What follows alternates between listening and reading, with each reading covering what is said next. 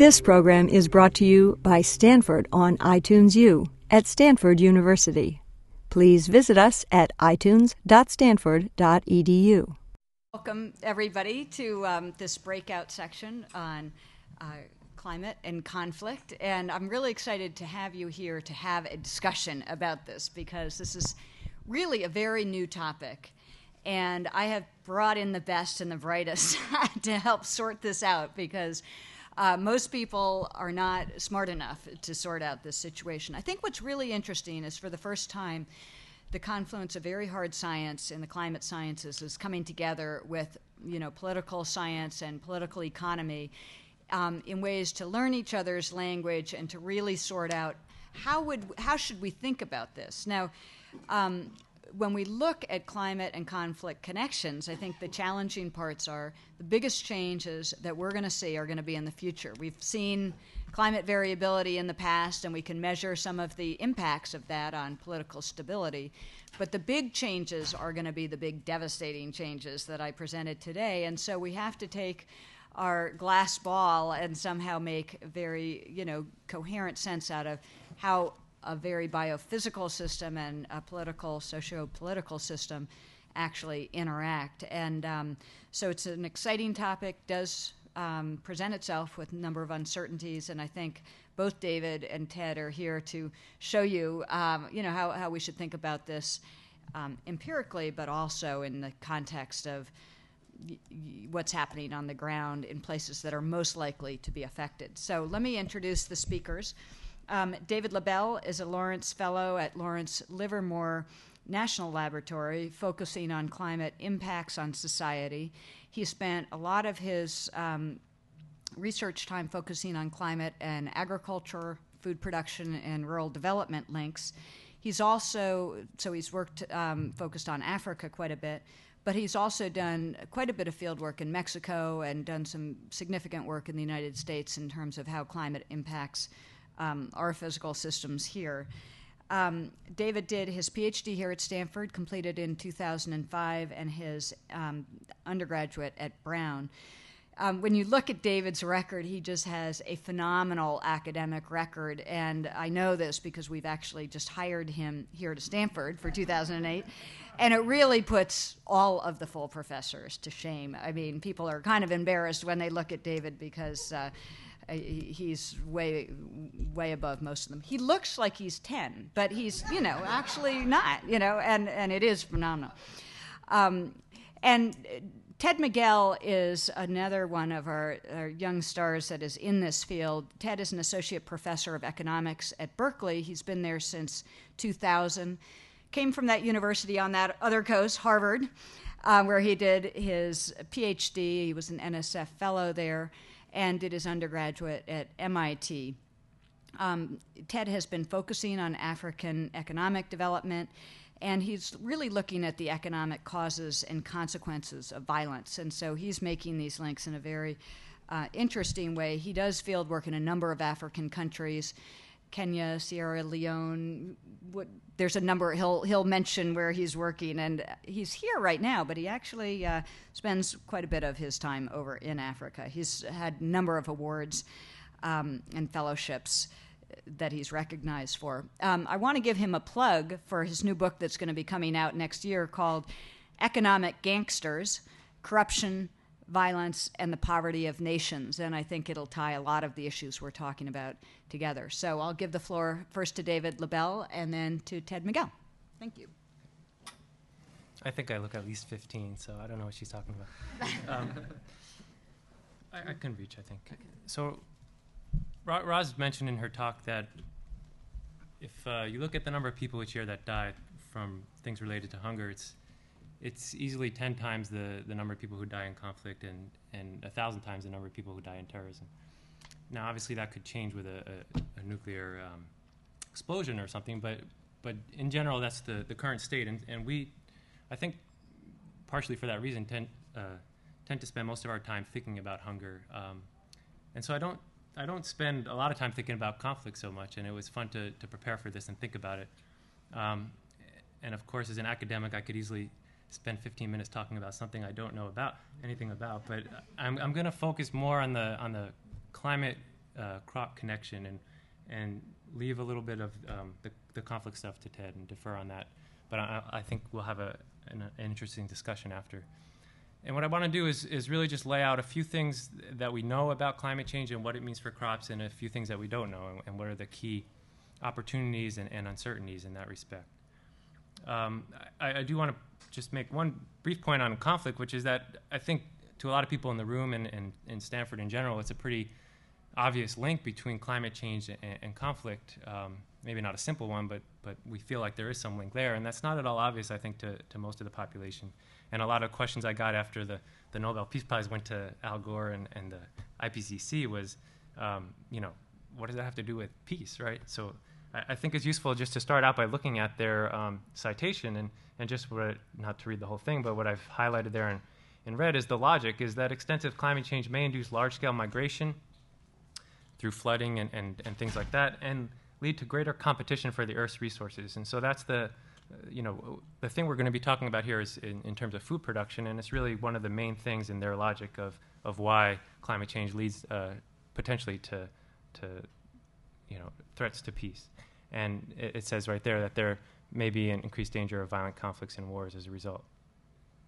So it, it's not, I don't think, surprising to anyone that, that agriculture is, is affected by climate or, or by weather, but I think it is quite surprising uh, to most people just how sensitive agriculture is. Even, even today, with all the modern technologies we have and all of the, the, the irrigation we have, climate is still quite sensitive to both temperature, rainfall, and, and to some extent other aspects of climate like solar radiation and things. But what I wanted to do briefly was just go through a, a, an example to demonstrate this. And what I'm showing here is um, just a time series uh, for the last 40 or so years of the average temperature and rainfall for rice in South Asia, so India and Pakistan. This is a, probably the, the most important crop in the most important region in terms of food security. Um, and, and, also, as we, we talked about a little bit with the conflicts, and, and there's certainly great concerns in this area too, in this region. So, w- what you can see is that temperature and, and rainfall vary quite a bit, um, you know, and, and you can look at these changes from year to year and compare them to how food production, or in this case, rice production, changed. And so this is the kind of thing we do from, from an analytical perspective is just simply to go back in history and see what is, what is the relationship that we can, we can look at. We know, you know, as, as an analog, if we take a year like uh, 65, when there was a very low rainfall amount, that was a, a pretty big famine in India. But beyond the simple analog issue, we go in to try to look quantitatively at the relationship. And when you, when you start to do that in different countries, and, and this is an example of just plotting those changes in rainfall or changes in temperature against, against the change in, in production or the change in um, yield, which is the production per unit area, uh, for each year, you can see that there is a, a, a very strong uh, relationship, uh, we consider as a very strong relationship between rainfall going up and, and that increases production. If rainfall goes down, that decreases production. Um, sorry. And if you look at temperature, you see the opposite, whereas temperature goes up, uh, production goes down. And it's a weaker relationship. And I think this is consistent with our perception in some sense of, of you know, what famines and droughts are caused by is a, a lack of rain. And usually you see headlines talking about um, droughts and, and, and lack of rain. And it's true that on a year to year basis, rainfall is probably more important in most regions than temperature. And, and Ted will, will show more data to, to back this up the point I want to make today is, is partially that temperature is maybe less important, but it is still quite important. And if you look, this is just showing a few more examples of, uh, of the same plot for different major crops in the world. So this was the crop I showed in the previous slide. This is wheat in the same region, the second most important crop.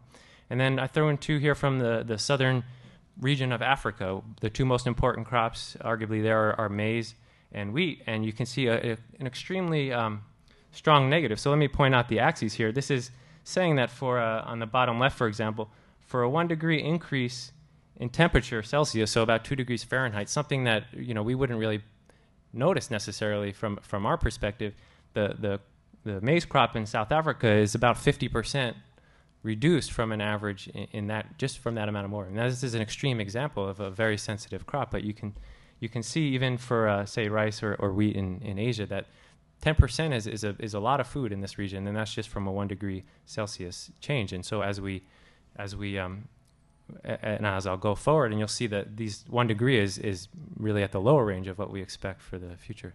A quick question? Yeah, these are annual uh, on, the these these data points are annually averaged yield for the region, um, and these are sort of deviations from what they normally are. And in the temperature and rainfall are averages for the parts of the year when these are grown, so not necessarily the whole year, but just so this is looking at the the temperatures that the crops are seeing or the rainfall that the crops are effectively seeing. Now, let me move into what we know about the future in terms of climate.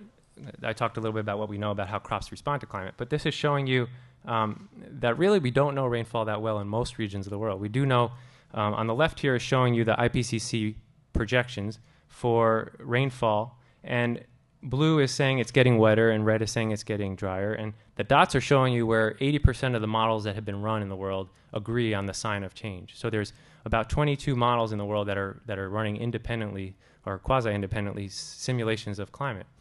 And they all don't agree on rainfall in most regions. They do agree that you get wetter towards the poles. So, so in the northern latitudes here and in the southern latitudes here, they do agree that you get quite a bit drier uh, in the subtropics. So places like southern Africa, places like the Mediterranean, you do get drier, and you see these dots here associated with these yellow and orange areas.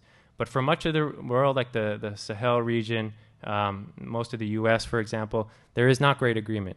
If you look at uh, a related variable, which is soil moisture, you see similarly that there's not many dots on this figure, so there's not a whole lot of agreement. There's actually better agreement um, than precip, and part of that is because soil moisture is also driven by temperature. You can notice, for example, that even though it's getting wetter towards the poles, the soils are predicted to get drier because it's warming so much there. Okay, and, and really from a crop's perspective, it's more the soil moisture, you could argue, than the precip itself that is important. But the point here is that we don't know a whole lot about what's going to happen with moisture or rainfall. We know in some regions um, a, a, lot. We know in South Africa it's very likely to get drier. We know actually in Eastern Africa it's very likely to get wetter, and that's probably a positive sign for the Ethiopia area. Um, but as, as a general rule, we don't know. You can contrast that with temperature. This is the same plot shown for temperature here and you see dots all over the place. And that's because uh, the physics of temperature are much simpler to do, and, and we understand it much better. And, and if you contrast that with precip, we have a very high confidence in what's going to happen. Now, there's some question about the magnitude, of course, but you can see that the units here, uh, this is out to the end of the century, or we're talking about above 3 degrees Celsius or above, say, 6 degrees Fahrenheit. And as, as you look at the extreme models, you're talking about potentially 10 degrees Fahrenheit warming, which is, which is a large amount. So uh, temperature, as I said, was e- is much easier to project. And another way to think about this is if you look at these time series I showed in the beginning, you can just visually see that the trends in temperatures, and this is really representative of most parts of the world, the trends in temperatures are, are, are quite large relative to the those wiggles you see from year to year. And it's not going to be very long until the, as Roz said in her talk, that the average year we see is going to be uh, analogous to the to the warmest year that we've ever seen before. And so you can contrast that with rainfall, where the trend may be significant up or down, but it's certainly not gonna. It's going to take much longer until the the the rainfall gets so far from from what we're used to experiencing. And so the upshot of this is that even though rainfall is quite important from year to year, temperature actually becomes extremely important as we look into the future and try to think about what we know. And what we've done, um, for example, is an analysis uh, for a lot of the major crops in different regions of the world to see if you combine this knowledge of how rainfall is going to change, how temperature will change, and how crops will respond to those changes. And you look at various models of, of, of these things so that you can try to capture what we don't know in terms of different assumptions that different models make. You get, you get things that look like this. And this is showing for each crop uh, a range of what different models are showing for how much production will change as a result of climate change. So this is both temperature and rainfall, the combined effects on crops.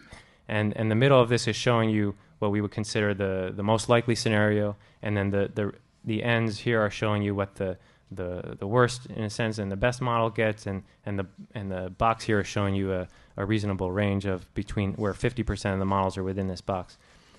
Now, to point out, if we, if we go back to this case I was using a, uh, as an example of rice in South Asia, even though rainfall was very important for this crop, and even though rainfall projections we're not sure if they're going to go up or down, you can see that most of the models are predicting a decrease in rice. Only a few models actually show an increase. So this is showing that we're, we're, we're fairly sure there's a greater than 75% chance in, in, our, in, in our estimation that the rice production in South Asia will, will be lower as a result of, uh, of climate changes. Now, this is important because obviously, as I said before, rice and wheat here, wheat you see a similar story where we're very likely to see negative changes on the order of, say, 5%. These are small percentages, but again, these are large food insecure populations, a lot of people living on the brink, and so those potentially could influence a, lot of people. Now, moving to Africa, I think one of the interesting things, again, as I pointed out before, is that in East Africa, the, the increase in rainfall is, is really a good sign, and you can see um, for several of the crops, we, we have a likelihood that, that things will get better. But, but look at South Africa. I think this is really one area where we were really surprised at how bad things look.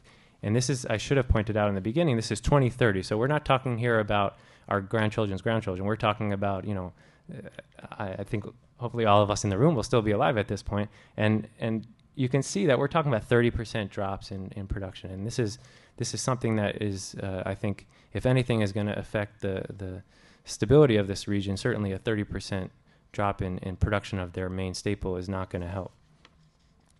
Now, the other thing to point out, I think, and this is wh- where I want to uh, finish off, is that when you look at the at the past and you see how crops have responded, and and the and inherently how the humans managing these crops have responded to to, to weather, you and, and, you project that into the future, you're in, assuming in some sense that people are going to keep doing things the way they've been doing them. And with some exceptions, of course, farmers and governments are not stupid, and, and they're going to start to um, adapt, uh, what we call adaptation. They're going to start to change uh, how they do things. They're going to um, potentially uh, do various things, which I'll talk about. And so, the real, I think, key uncertainty, in addition to the rainfall I've talked about, is how much people are going to be able to cope with this. And Roz mentioned some of these things. Um, I, from my perspective, I think there are three big things that people generally point to um, as adaptations. One is simply get richer, which is it seems silly, but this is really what most models say. Is if if uh, you take the U.S. as an example, we're not going to care so much if our food prices go up 20, 30 percent because we're wealthy, right? And so a lot of models look at Africa and say, well, they just need to get richer, and then they don't have to worry if their food production goes down a little bit. This is, um, it sounds naive, but this is certainly the assumption that's built into a lot of, uh, of projections of hunger and impacts of climate change is, um, well, climate change is not going to be a problem because they're all going to be much richer than they are today. So that's certainly one way to adapt. Um, again, there's a question of how likely that is. The second way, really, I think is a key one, is to try to develop uh, and implement in farmers' fields crops that can better withstand heat. And uh, again, this is something that's easy to say and it's easy to um, give lip service to, but but it's really a, a very um, you know long term and expensive effort. Usually, investments in say crop breeding take 15 to 20 years typically to to return on their investment, and they're great returns, but there is a long time scale associated with it, and it's a big question as to whether we're investing enough in this region, in this area of research. And then finally, um, a huge adaptation potentially, especially with rainfall and and and drought, is is to implement more irrigation. So right now, uh, we have about 15% of, of agriculture uses irrigation, and that accounts for about 40% of the food we eat. And, and the argument is that, well, um, say, for example, in the plains, we could begin to irrigate if we really get uh, dry, and we, and we really see drying, for example, in that region. Um, I think there's some some sense to that logic. There's certainly some expense to that that shouldn't be discounted. There's certainly not an easy thing to do. And the other thing to point out, I think, is that this is not independent of climate change. And what, so, something that really struck me in the latest IPCC was this statement about the, the the the region in South Asia we were talking about, whereas glaciers in the Himalayas uh, are receding faster than any other part of the world. And if the present rates continue, the likelihood of them disappearing by the year 2035 and perhaps sooner is very high if the Earth keeps warming at the, at the current rate. So these are the, the glaciers that feed the irrigation systems in India and Pakistan are, are, are, are very susceptible to, to warming. And this is really um, brings into question whether we'll even be able to maintain the amounts of irrigation we use, much less increase them in response to climate change. And so these are the kind of uncertainties uh, that I think are huge. So I just wanted to uh, finish off by throwing out five questions, which um, maybe not be provocative, but maybe stir some thought. Um, and, you can obviously read them yourselves. But I think the the ones that I want to highlight are: um, will we make the investments to to adapt? It's it's a I think it's a very widely accepted that some adaptation will occur, but the big question is how much, and I think that's really a, a question uh, of investment and smart choices of, of what we look at and where we look. Um, this issue of water resources I, I, just mentioned, rainfall I've mentioned, Something I didn't really mention is that none of our models now really are looking at extreme events. Um, because there really aren't that many of them historically to get a good sense, I think, of, of what their impacts will be. And, and the climate models don't necessarily agree on what's going to happen in the future, but there is a wild card out there that, that we're going to have a lot of floods or, or something like that that'll, or pest outbreaks, for example, that'll really um, make these projections much worse than I have already presented. And so um, that that's a, a, big uncertainty. And then this issue of how rich can we really get um, a, as an adaptation strategy is going to be, um, you know, really the the key force be, behind how many millions and potentially hundreds of millions of people are at risk of hunger due to climate change. And I, I think that's one thing to leave you with is the scale of the problem is is is the worst models are projecting upwards of of six to seven hundred million additional people. So so essentially a doubling of the number of hungry people if we just superimpose the amount of climate change on the current economic, economic system. Now, certainly the econom- economic system is changing, but, but that puts into perspective the, the magnitude uh, of the potential impacts that we're talking about. Thank you. Thank you, David. And, and um, one thing we might put on the table later is this assumption that a lot of models use in terms of places like Africa becoming richer and rising out of poverty, particularly when well over half of the employment comes from agriculture and most of the poor actually depend on agriculture for their livelihood. So, how that feeds into an economic model, um, we'll turn it over to Ted. Do you want to move? Yeah, I think I'll stand. Maybe I'll just stand by the yeah. computer.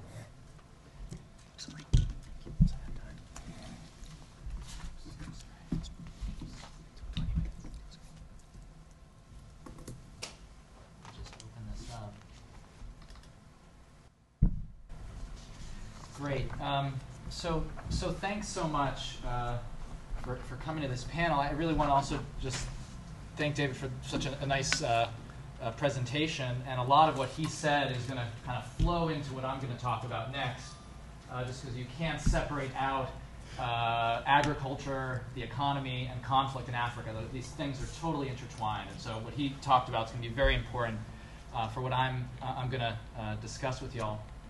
So I'm going to focus particularly on sub-Saharan Africa in this talk and the problem of civil war and civil conflict there. This is a problem that is really one of the, the, the scourges of humanity.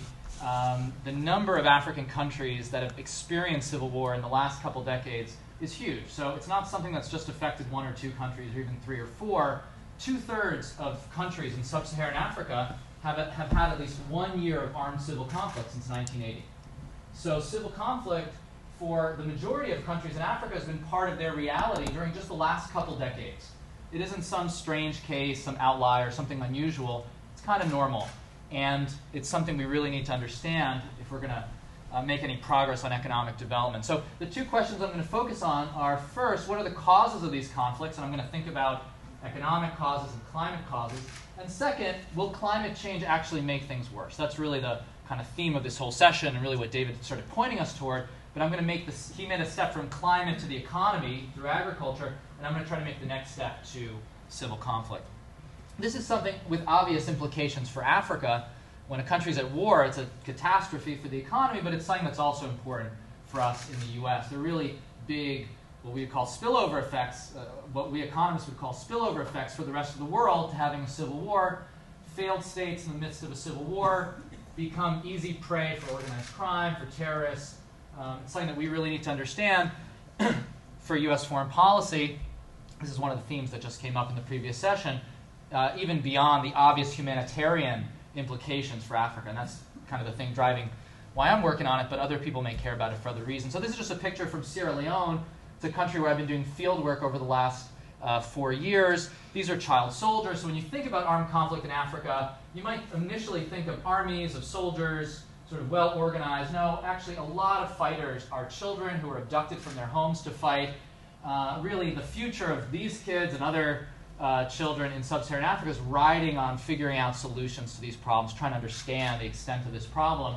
Um, we don't want future generations of kids in Sierra Leone or the rest of Africa to have to go through the living hell that, that these kids went through. So, this picture was taken, I think, in 1999. Um, thankfully, today Sierra Leone's at peace, and we've started doing research to try to, to try to understand how to solidify the peace. But lots of African countries are still in civil conflict today. So the research I'm going to talk about is some research we've, we've published recently that highlights a link between climate, and in particular precipitation, and civil conflict. What we basically find looking at African countries since 1980 is a very tight relationship between what we call rainfall shocks, big drops in rainfall. Think of drought years. So when, when rainfall falls a lot and there's a drought year, we find that the risk of civil conflict in Africa increases a lot. There's a tight relationship in the data between those, uh, those two things. And we argue that the relationship is, is being mediated through the economy, and in particular through agriculture. So the majority of population in sub-Saharan Africa still works in the agrarian economy. They still rely on rain-fed agriculture. Very few people have irrigation in Africa. Uh, it's much rarer in Africa than in Asia. So when the rains fail, there's no water for their crops. Their crops fail, and their income falls. You get a lot of desperate poor people, and civil conflict is the result uh, of that.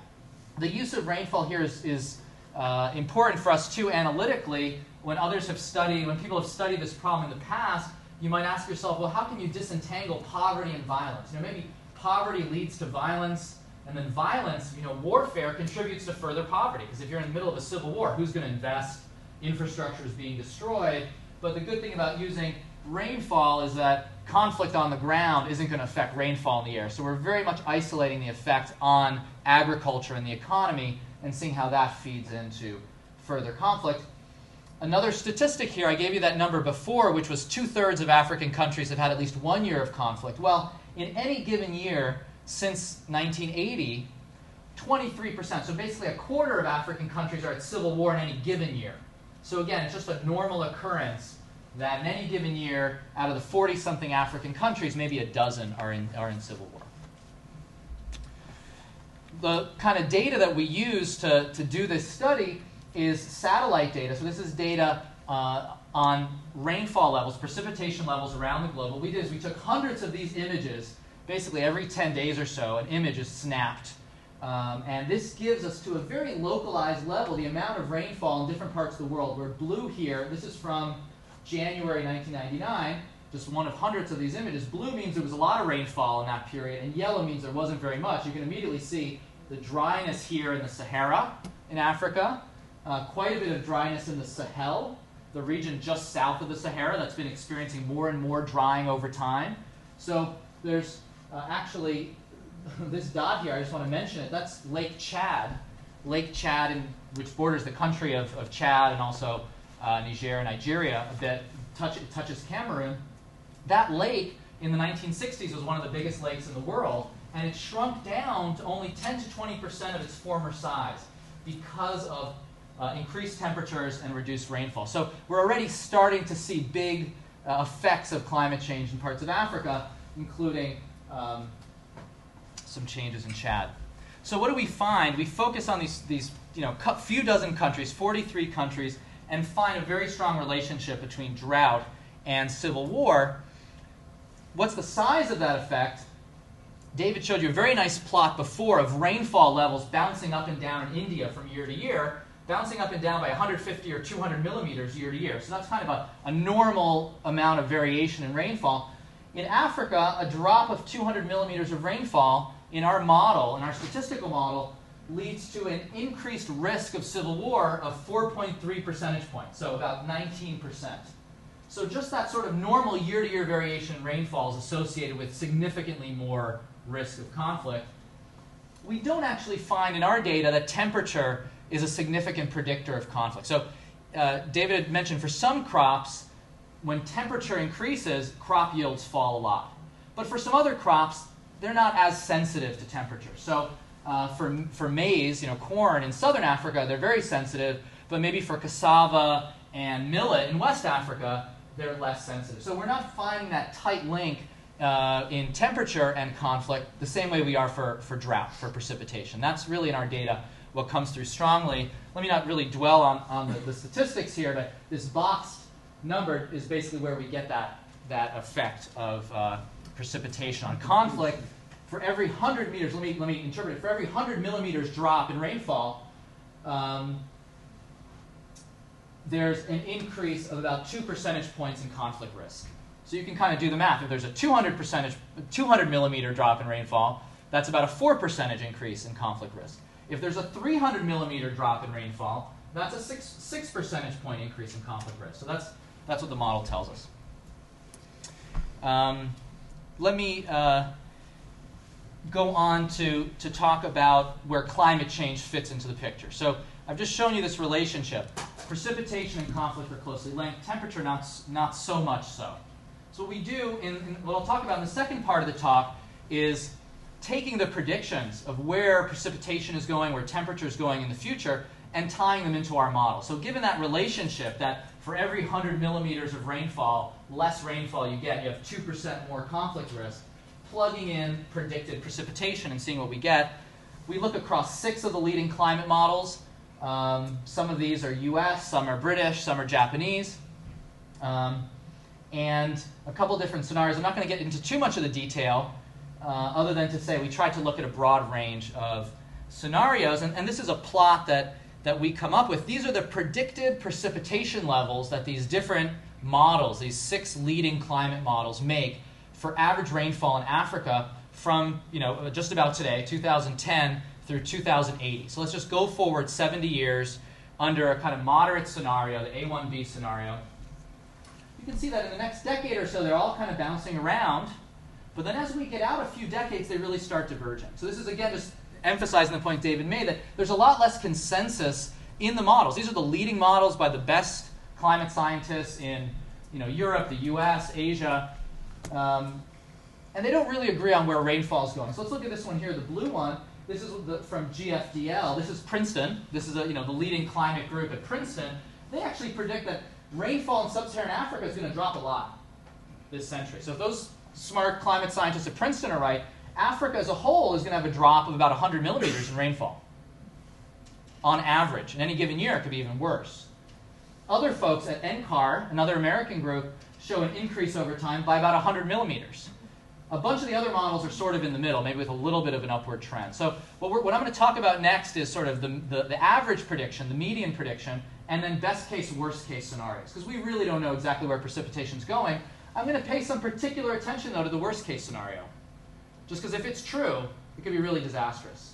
And it might well be true if these folks at Princeton are right. A couple technical details. Uh, we're going to look at all the models. We're not just going to pick one or the other. We're going to weight them equally in our analysis and then run simulations where we're basically simulating what the climate is going to look like in the future based on these climate models. So what do we find? There's three lines here on the plot. These are years going forward the middle one here is our average prediction across all these six models. The bottom line is our worst case scenario, just like that GFDL plot before. The top one is our best case scenario. So these are confidence intervals, and this is kind of a range of plausible variation. So it looks like on average, precipitation levels in Africa are going to be pretty flat. But if the worst case scenario people are right, they're going to get worse and worse. So this is just like the plot I showed you before. Things could get a lot worse.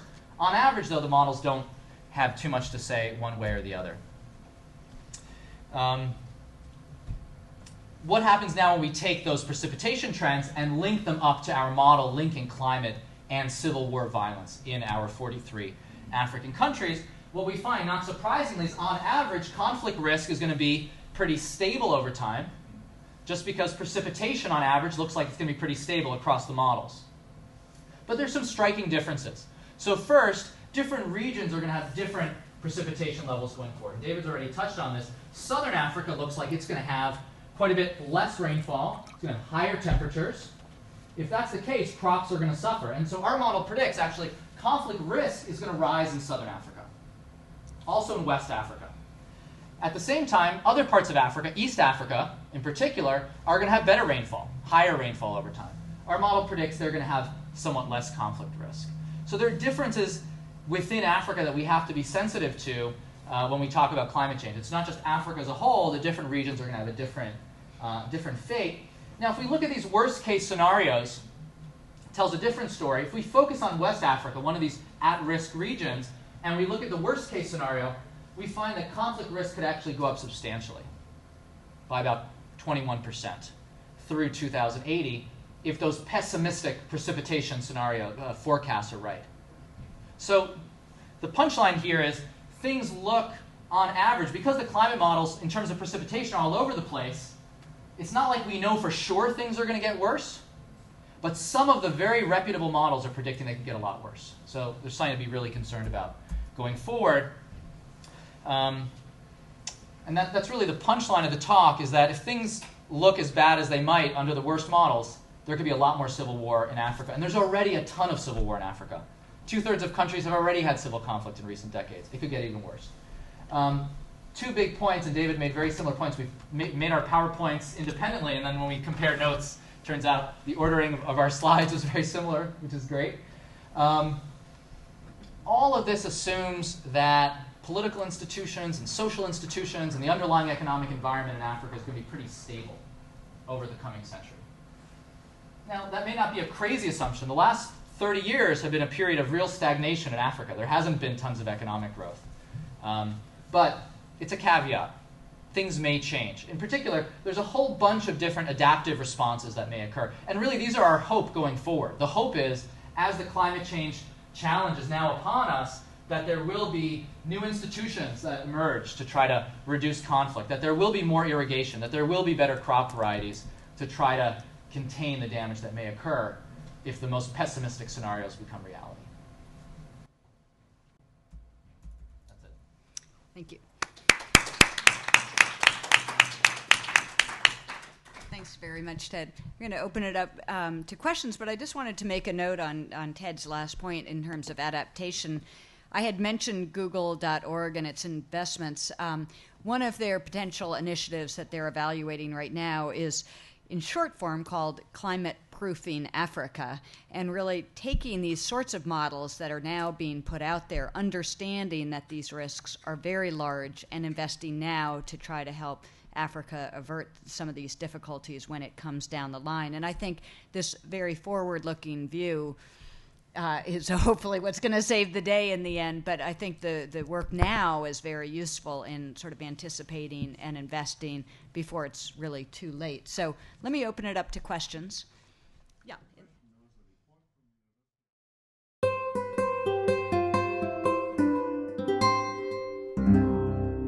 The preceding program was brought to you by Stanford on iTunes U and is copyrighted by the Board of Trustees of the Leland Stanford Junior University. Please visit us at itunes.stanford.edu.